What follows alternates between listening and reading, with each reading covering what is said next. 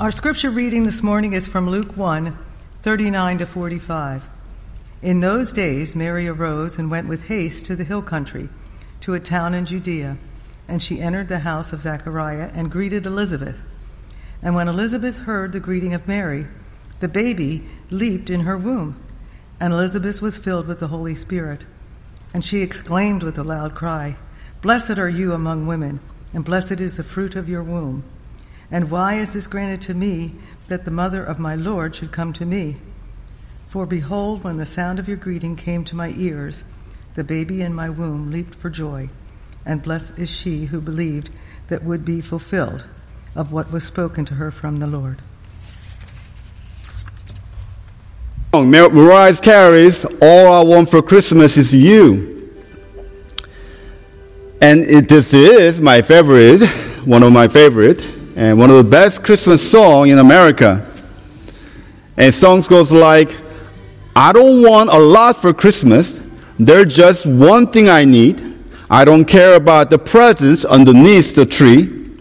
I just want you for my own, more than you could ever know. Make my wish come true. All I want for Christmas is you. It would have been a great song for worship if she meant you is Jesus Christ, isn't it?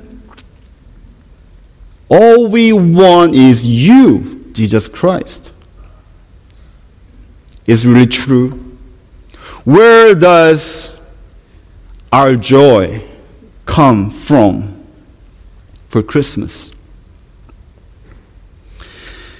It is embarrassing but maybe our joy comes from presents under the tree. And grace smiles on your loved one's face, your grandchildren, your sisters and brothers, your husband, wife. When, when they open their presents, you give and laughter and chatter over Christmas dinner with your loved ones. Isn't it? That's great joy. But we know there are fleeting, there are almost joy. And we know we have the true joy for Christmas Jesus Christ, our newborn King.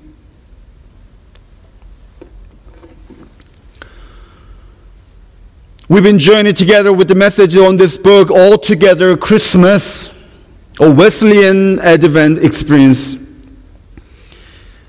I've been sharing with you that Christ Christ became our peace, our hope, and love by being with us together and when we are together with others in need, especially. And the last chapter talks about joy. The author Matt Rawle said, Joy cannot be manufactured, sought, or studied in the same way that it is impossible to tickle yourself Joy is not something you can achieve.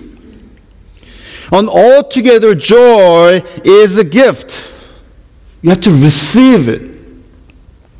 And Christmas joy is the gift of Christ, the assurance of salvation given by God through Jesus Christ.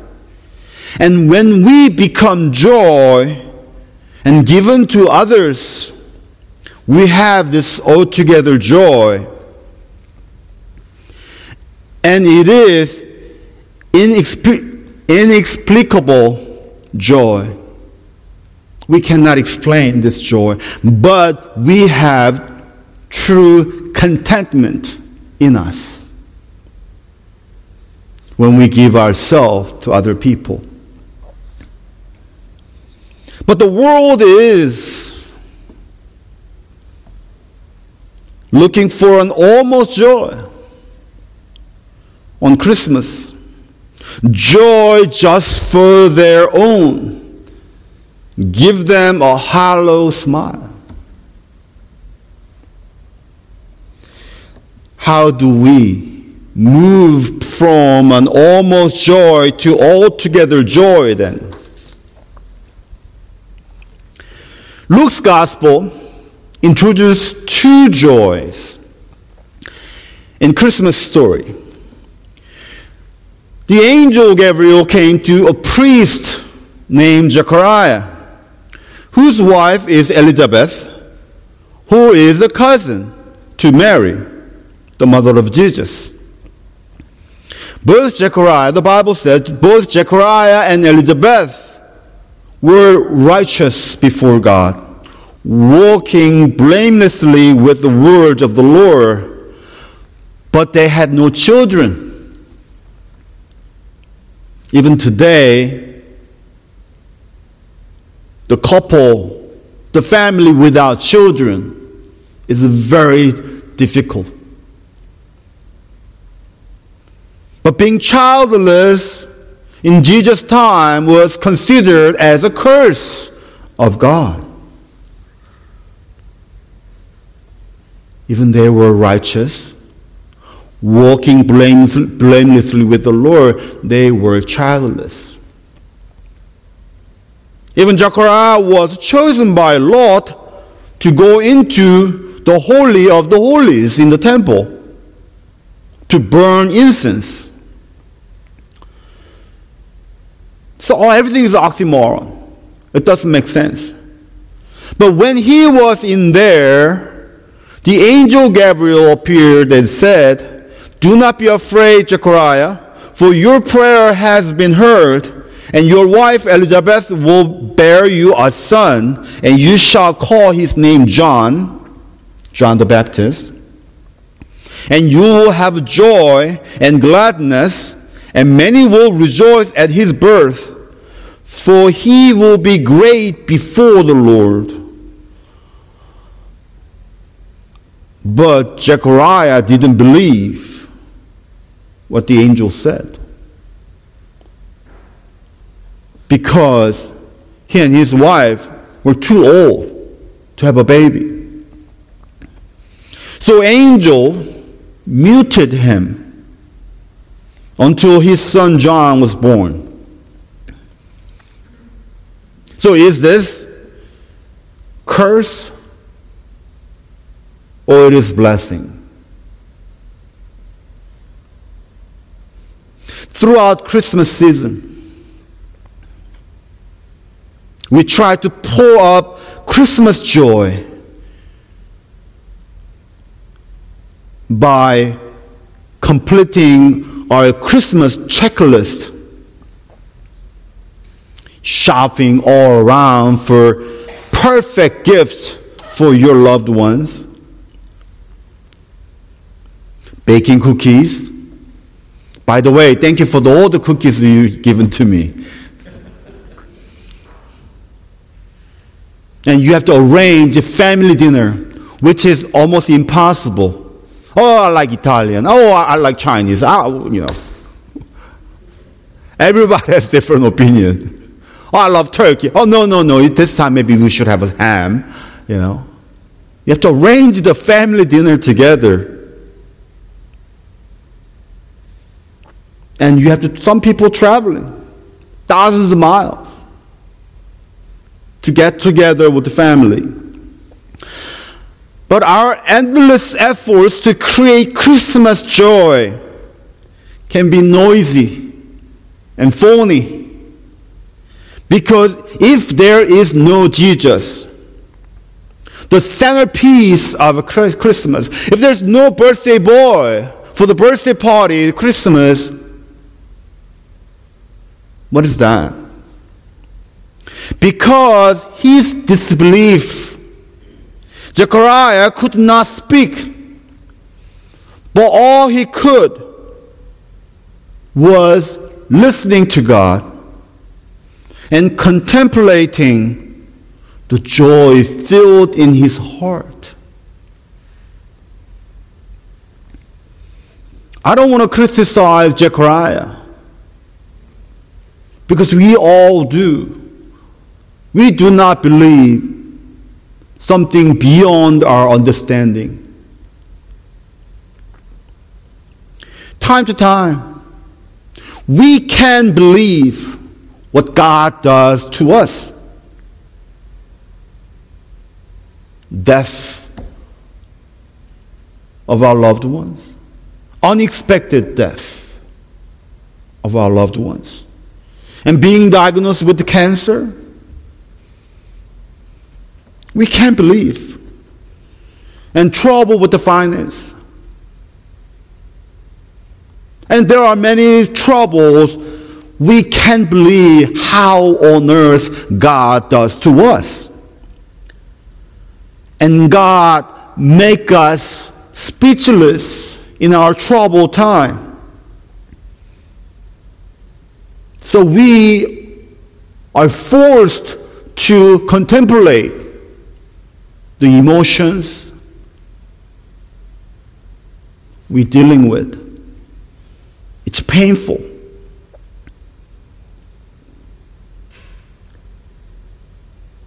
But we contemplate God as well in our troubled time because our trouble makes crevice on us and God's light, God's words, God's message penetrate into us through that crevice, our trouble. So we will know the heart of God. What's in God's mind, we will know. Then we can praise the Lord in the midst of our pain and despair. But in our stories of success, you're promoted, or you just have a great health, you have a wonderful family and no problems.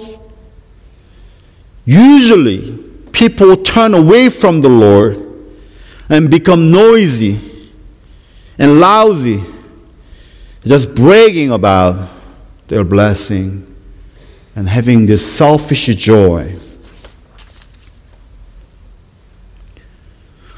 On the other hand, Elizabeth conceived. She was old, but she conceived the baby. But she kept this secret for five months. Why? I don't know for sure. But maybe she wanted to be careful. And she wanted to cherish the time because she had too many miscarriages before. How precious this pregnancy, right? No matter what is a miracle whatsoever, she wanted to cherish because it is precious for her. So she prayed in, in her secret, in her five months of secret. She praised God in her sacred time and saying, Thus the Lord has done for me in the days when he looked on me to take away my reproach among people. Right? It was a social honor society, honor society in, in Jewish society. So somebody's childless, people publicly point their finger at those people. You must have done something wrong to God. Your husband is priest, and you're think you're righteous if, before God, but you have done something wrong, or your you know, ancestor does, did something wrong. So God curse you, God punish you. All those years Elizabeth been through that curse, criticism. And she praised the Lord. how God delivered. Without if she has too many kids, not, not, I shouldn't say too many, but if she had, you know, children, she couldn't have this joy. Not like this.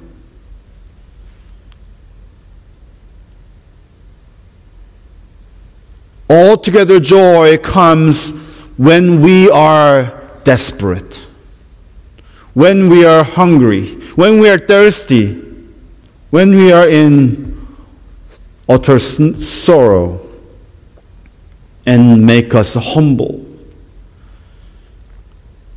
When we humble, we accept the great deeds of God as grace. Grace is what we don't deserve, but we receive. But many people think they deserve they deserve grace. They deserve everything. Right? So they even take God's grace as their privilege. And when, don't, when they don't get it, what they wanted, they grumble and being resentful. Right? All our troubles is natural. All our troubles are natural, isn't it? Because we are mortal. We are limited. We are not perfect. We are mortal. How on earth we can dodge through all the trouble all the time? Living good life all the time. Because you're faithful, you can dodge through the cancers and car accidents, being laid off, relationship, broken relationship? Can you dodge all through because you are faithful to God? No. But people somehow believe the grace is a privilege. So, altogether, joy is an encounter with God's grace by realizing our condition in pain and despair. Altogether, joy is a steadfast assurance that the infinite God is with us, the finite. So when Mary visited, Elizabeth, she was filled in the Holy Spirit and shouted with joy and said, Blessed is the fruit of your womb. And why is this granted to me that the mother of my Lord should come to me? For behold, when the sound of your greeting came to my ears, the baby in my womb leapt for joy. And blessed is she who believed that there would be a fulfillment of what was spoken to her from the Lord. We know the result of the end of these two babies. John the Baptist was arrested eventually and beheaded. Jesus Christ died on the cross. We know the fate of these two babies. Maybe they knew how, how dangerous their life will be as being chosen by God.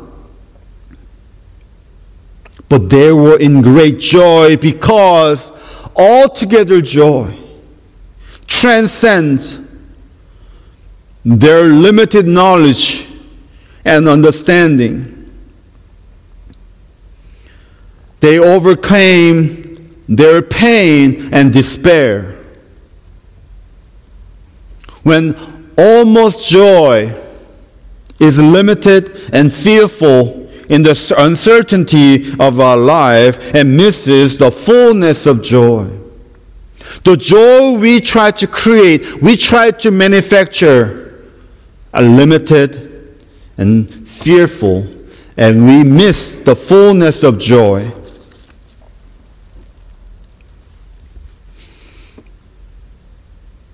Charles Wesley, the brother, younger brother of John Wesley, wrote many hymns, like 6,000 hymns. And one of the hymns is my favorite, the Hark, the Herald Angels Sing. Right? It is great song. Hark, listen. Herald, this is herald, the good news. In verse 1, he said, Glory to the newborn King, peace on earth, and mercy mild. God and sinners reconciled. Joyful, all ye nations rise, join the triumph of the skies. So, Methodist definition of joy is eternal reconciliation between God and us, the sinners, the whole world. Not only people in church, but the whole world. Because Jesus died for the whole world, all the people in the world were forgiven.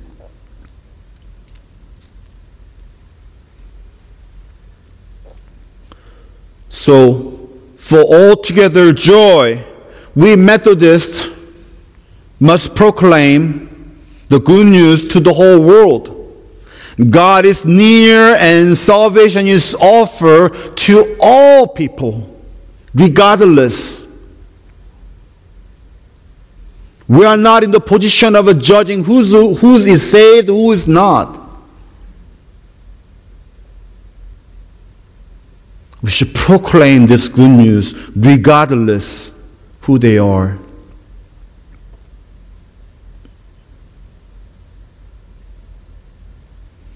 There's no joy only for me, only for my family, only for my country. Christmas joy, altogether joy, must be for all. Is there joy in the people of Gaza and Israel today? Is there joy in Ukraine and Russia today? Is there joy for those illegal immigrants crossing the border? Is there joy for the victims of tornadoes, floods, crimes, and shootings in our nation today? Is there joy for the poor families and the homeless in our community? And is there joy in your family? Is there joy in you and me? Jesus found joy. Jesus found joy from becoming a friend with everyone the poor, the needy, outcast, marginalized, especially. He found the joy walking with the flow of the disciples, washing their feet with tears, talking to the women at the well, the Samaritan women, and eating with the friends who will betray him even dying on the cross for those who cursed at him. Where does our joy come for Christmas? Dear Christmas people,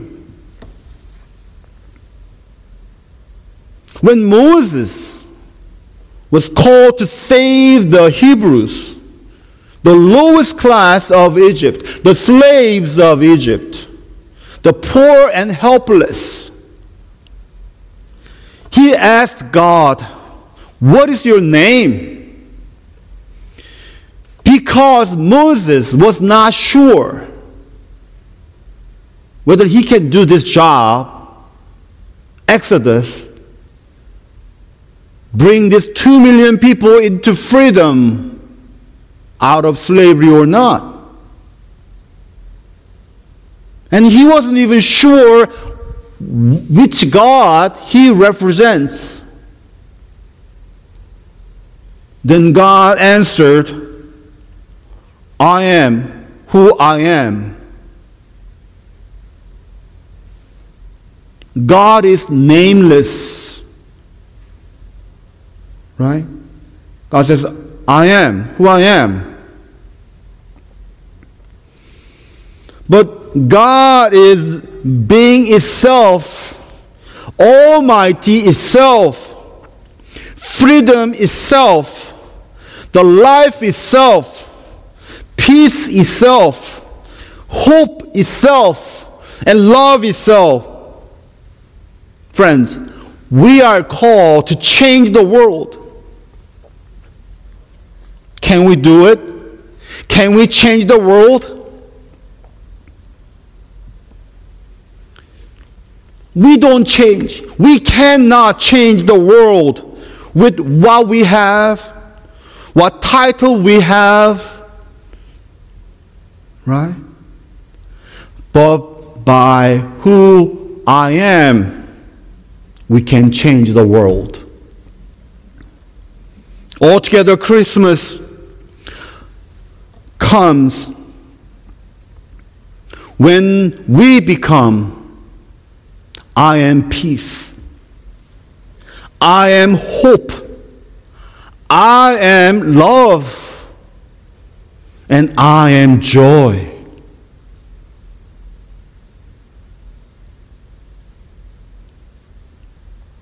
Then we can change the world one person at a time.